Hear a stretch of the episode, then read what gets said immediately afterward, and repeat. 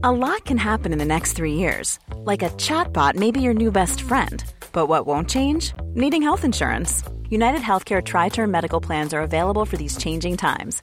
Underwritten by Golden Rule Insurance Company, they offer budget friendly, flexible coverage for people who are in between jobs or missed open enrollment. The plans last nearly three years in some states, with access to a nationwide network of doctors and hospitals. So, for whatever tomorrow brings, United Healthcare Tri Term Medical Plans may be for you. Learn more at uh1.com.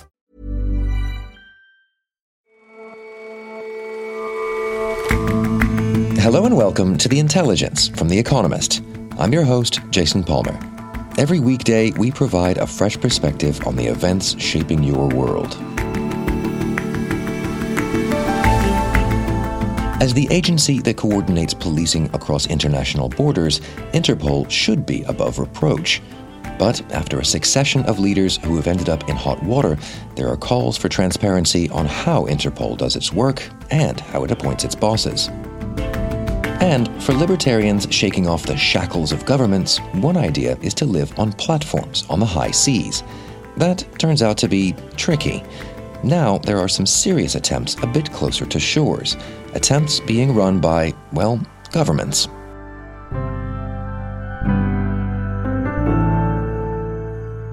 First up, though,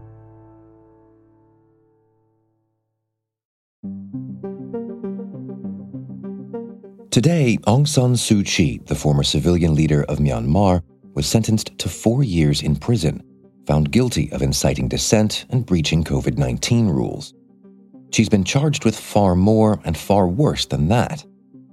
It's more than a year since Miss Suu Kyi's party won an election by a landslide. Just before they could take power, though, the military carried out a coup.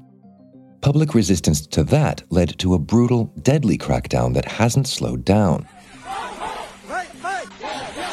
Yesterday, at an anti government protest in Yangon, the country's most populous city, a military vehicle appeared to drive straight into demonstrators.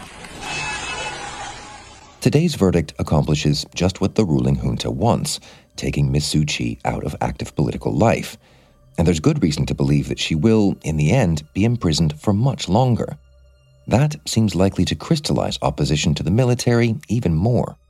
So today, the court hearing the trial of Aung San Suu Kyi handed down its first verdicts.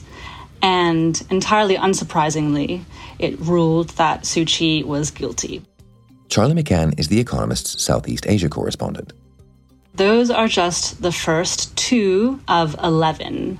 So she's been charged for a whole litany of crimes from the sort of ludicrously trivial one of possessing unlicensed walkie talkies to much more serious ones like violating the Official Secrets Act, corruption.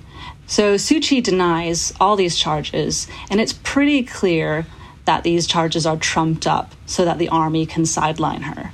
They claim that the election that her party won in a landslide in November 2020 was won fraudulently.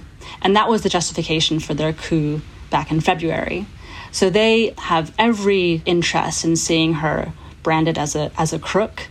And if she's convicted of all counts against her, Suu Kyi will be in jail for 102 years. Which is, it sounds like what we should expect at this point. Absolutely. The court is supine. They will do the bidding of the military.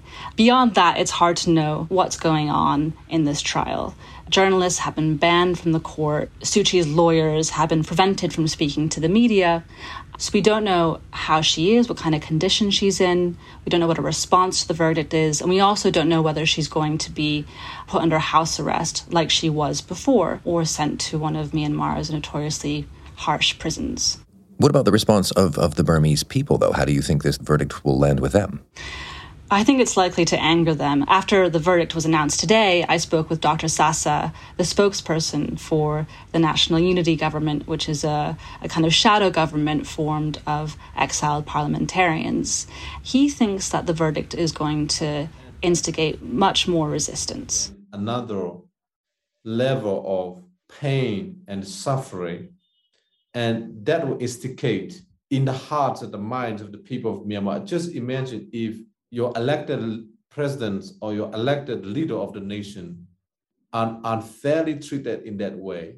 That's the same reason why the people of Myanmar were on the street protesting after. Opposition remains really strong despite the horrible violence being meted out to protesters and, and, and people in opposition to the coup. More than 1,300 people have been killed. Some 10,000 people have been arrested since the coup. Yesterday, a military truck rammed into a crowd of protesters in Yangon. It ran over a couple of people, and eyewitnesses said that soldiers then opened fire on fleeing protesters and beating others. Five people have died from that incident. And yet, despite that, in the evening, people went back out into the streets and they kept on protesting. Day after day after day, we see incidents like that, where this horrible brutality is being meted out by the military, and yet the people of Myanmar, they keep on resisting.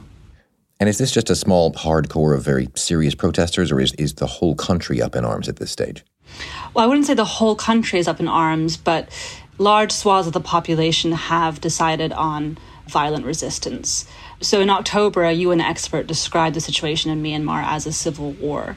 So since February, hundreds of rebel groups have emerged, and these range from quite small underground cells operating in cities to militias in the countryside that number in the thousands. And of those 250, perhaps 50 are conducting sustained operations. And these guys mean business, right? So these protesters turned guerrillas operating in the cities, they're planting bombs. They're attacking police stations, military compounds. They're conducting assassinations against low level regime officials. And in the countryside, some of these new militias are getting training for much more established ethnic minority groups and even fighting the military together. The ethnic minority militias, in turn, they're seizing the opportunity. The military is, is deeply embattled and, and increasingly stretched thin. And so, in that sense, the, this battle between the junta and Ms. Suu trying to paint her as a crook, is, is really just one of really many battles going on in the country at the moment. Completely. These ethnic minority militias, they're angry not just with the military, but also with Suu Kyi, who they feel basically ignored and belittled them while she was in power. So, while the guilty verdict won't mean much to them, it will mean a lot to the many Burmese who continue to idolize her. Dr. Sasa, the NUG spokesperson I, I spoke to, he really thinks that violence is going to ratchet up. But the people of Myanmar have said enough is enough. It's do or die. If we do not overthrow them, we all will die. Very simple. So it's a where do you think this is going? These are just the first of what will be many verdicts that we're to expect will again be guilty. Suu Kyi is going to be deemed guilty again and again and again. We're going to have a sort of a steady drumbeat of convictions that's just going to pour fuel on the fire of this conflict. Neither side has the ability to prevail currently as the conflict is kind of currently constituted. And so I just think in the short term, Myanmar is going to spiral into this cycle of oppression and violence. The junta, extraordinarily optimistically, has scheduled a new poll for 2023. But if it really understood the public and, and what it thinks about the current political situation, it would know that it has no chance of winning that election. People's lives have manifestly gotten worse since the coup. You know, 200,000 people at least have been displaced since last February the World Bank thinks that growth this year is going to contract by a whopping 18%.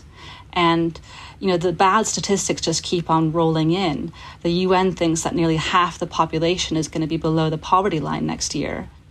And to make matters even worse, the person who embodied the hopes of the Burmese nation for so long has now been silenced and removed from the political scene once again. Thanks very much for joining us, Charlie. Thank you, Jason.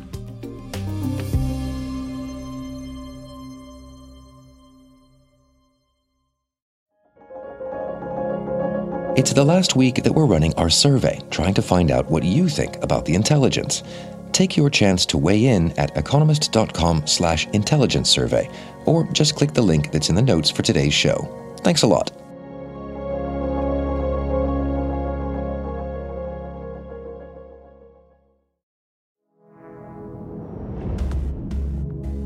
The world's largest police agency doesn't have any officers of its own but Interpol plays a crucial role in tracking down fugitives and coordinating international sting operations. In recent years, though, allegations of undue influence have been piling up, with growing concern that the institution is beholden to authoritarian regimes. The appointment of a controversial new president isn't helping. The importance of Interpol has actually grown over the past years because crime itself has gotten more globalized. Piotr Zalewski is our Turkey correspondent, but he's been doing a little cross border work too. 80 to 90% of investigations that police chiefs tend to look into have a global or international nature. And it's now got a new boss.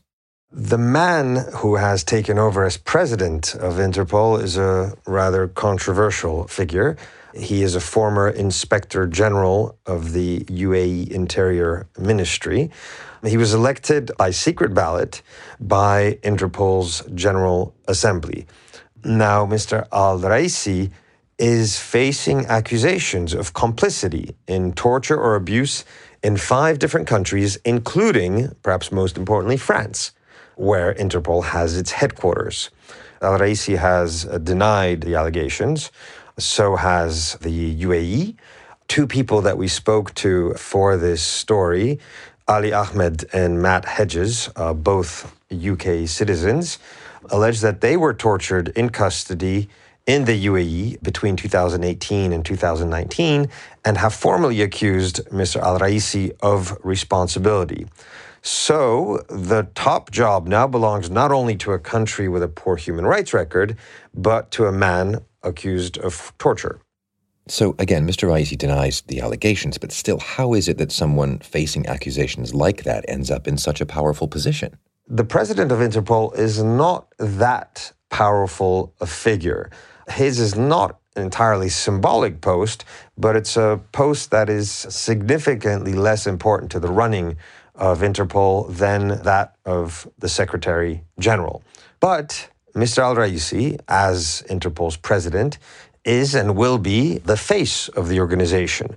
So his election is a reputational risk already, which can have real consequences. As one Interpol official told me, reputational damage means damage to trust and damage to trust means that countries might be more reluctant to work with each other or to work through Interpol. Still, though, um, important or not, as you say, there are risks here. It's, it does seem strange to have someone who's under this cloud as, as the head of the organization. Indeed. And unfortunately for Interpol, Al Raisi is not the first controversial figure uh, to be elected president. Interpol had previously elected Meng Hongwei, a Chinese official, as its president.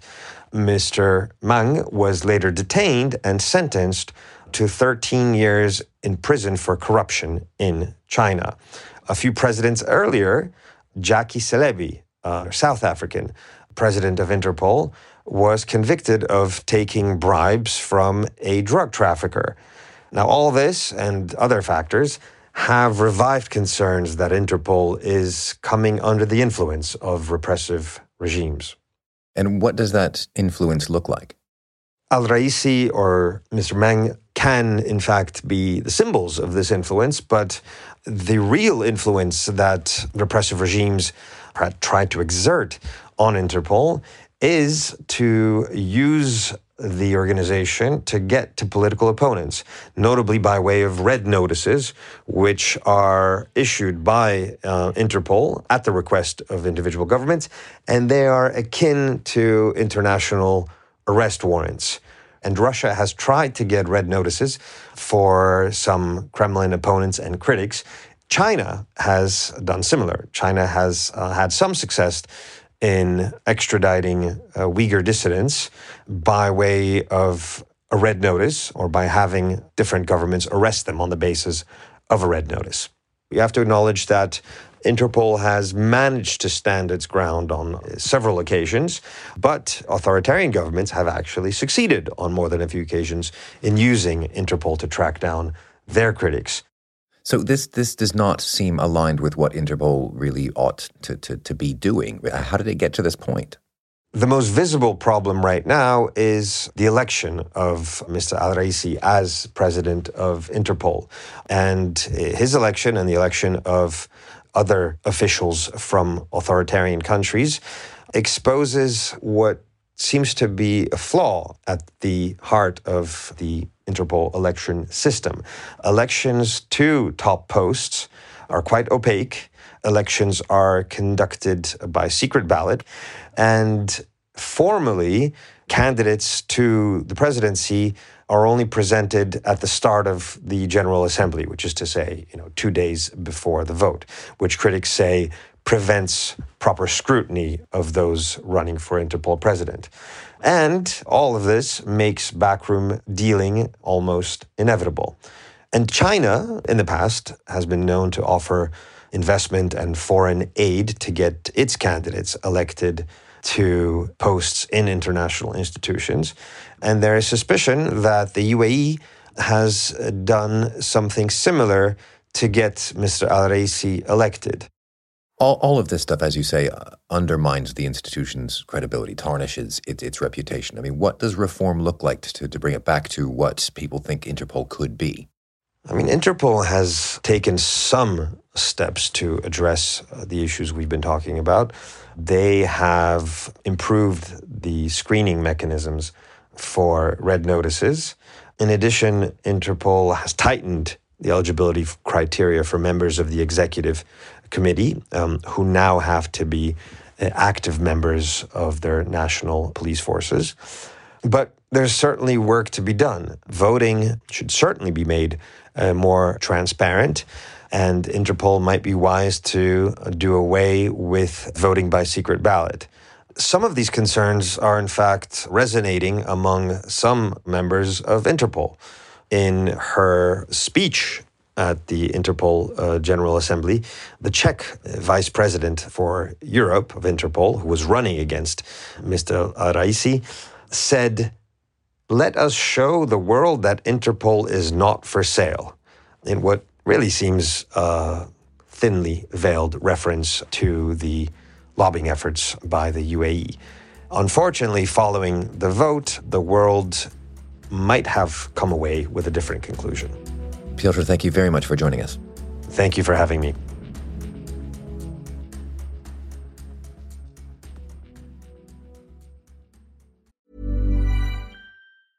Ryan Reynolds here from Mint Mobile. With the price of just about everything going up during inflation, we thought we'd bring our prices down. So to help us, we brought in a reverse auctioneer, which is apparently a thing. Mint Mobile unlimited premium wireless. Have to get 30, 30, bit to get 30, bit to get 20, 20, 20, bit to get 20, 20, bit to get 15, 15, 15, 15 just 15 bucks a month. So, Give it a try at mintmobile.com/switch. slash $45 up front for 3 months plus taxes and fees. Promo rate for new customers for limited time. Unlimited more than 40 gigabytes per month slows. Full terms at mintmobile.com.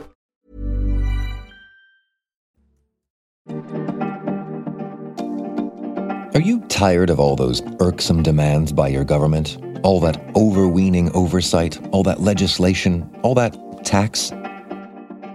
Maybe seasteading is for you. Be free by taking to the sea.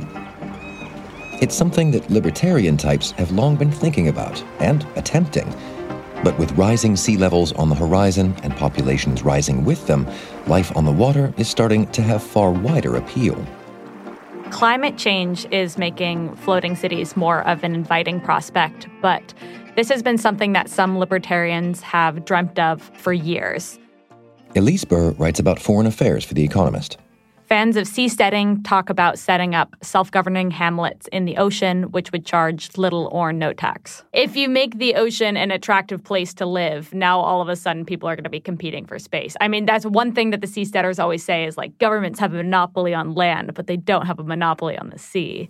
And governments aren't going to like the sound of that. Governments aren't so keen on seasteading because of the tax implications, and some of them see it as a violation of sovereignty. For example, in 2019, two people built and lived in a seastead, which was basically just a floating shack that was about 12 miles off the coast of Thailand. And the Thai government wasn't having it and towed away the seastead soon after it was built. And the technology isn't quite there for building settlements far away from shallow waters. It's really hard to get supplies, and there's less protection from storms far out to sea. So, government responses like that suggest that the ideal of this isn't really plausible. Right. Well, seasteading, which is the libertarian movement, is still a really long way off. But floating settlements that are within government jurisdictions already exist. There's some in Brunei, Nigeria, around Lagos, and also in Vietnam and Cambodia. But a lot of these are slums. They don't have access to sewage. Some don't have electricity. But floating settlements closer to shore could provide opportunities for increasing city space and also adapting to rising sea levels. Some Asian countries are trying to encourage this. For example, in November, officials from Busan, which is a port city in South Korea, said that they plan to offer space for a floating neighborhood near to its shore. But a floating neighborhood is a very different thing from a, floating shack for a couple of people. I mean, is is this really possible? It is realistic enough to have an endorsement from the UN Habitat, which is the UN agency that deals with urbanization. So, Oceanix, the company that aims to build and fund this project, said it's going to cost around $200 million and have space for around 300 to 500 people. Oceanix really brands this as an alternative to land reclamation. They say it could be economically competitive with land reclamation and it would be better for the environment. And eventually, the hope is that they could link up a bunch of these platforms to house up to 10,000 people. But you're talking about that in a city of three and a half million. And South Korean cities do have a history of backing large infrastructure projects that benefit local industry. The hope is that this one would boost shipbuilders. So, with that kind of UN backing with the shipbuilding expertise, do you think all of this is going to make a seasteading proper look a little more feasible for the people who want to see more of it? I think for the libertarians that these projects are going to show the sort of technological feasibility of it. I guess there are oil rigs out in the middle of the ocean. It's like, how do you have a libertarian utopia if you need supplies from other countries? I mean, everybody says that the biggest issue surrounding seasteading is the political issue rather than the technological issue. So the project in South Korea would help innovate with the technological issues of building a floating city, but it wouldn't deal with the political issues of having a little utopia in the middle of the ocean. Elise, thanks very much for joining us. Thanks for having me.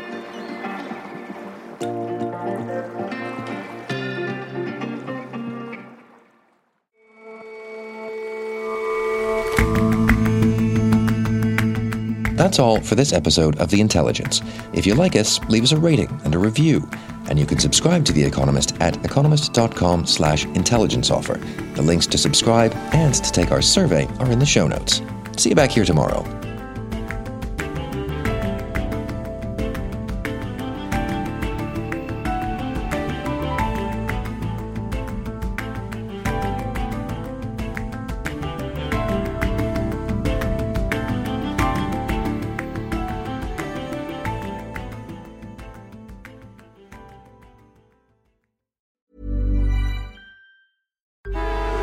Traffic jams, tailgating, pileups. Ugh, the joys of driving. How could it get worse? The federal government wants to have a say in what you drive. That's right. The Biden administration's EPA is pushing mandates that would ban two out of every three vehicles on the road today. Don't let Washington become your backseat driver. Protect the freedom of driving your way. Visit EnergyCitizens.org. Paid for by the American Petroleum Institute.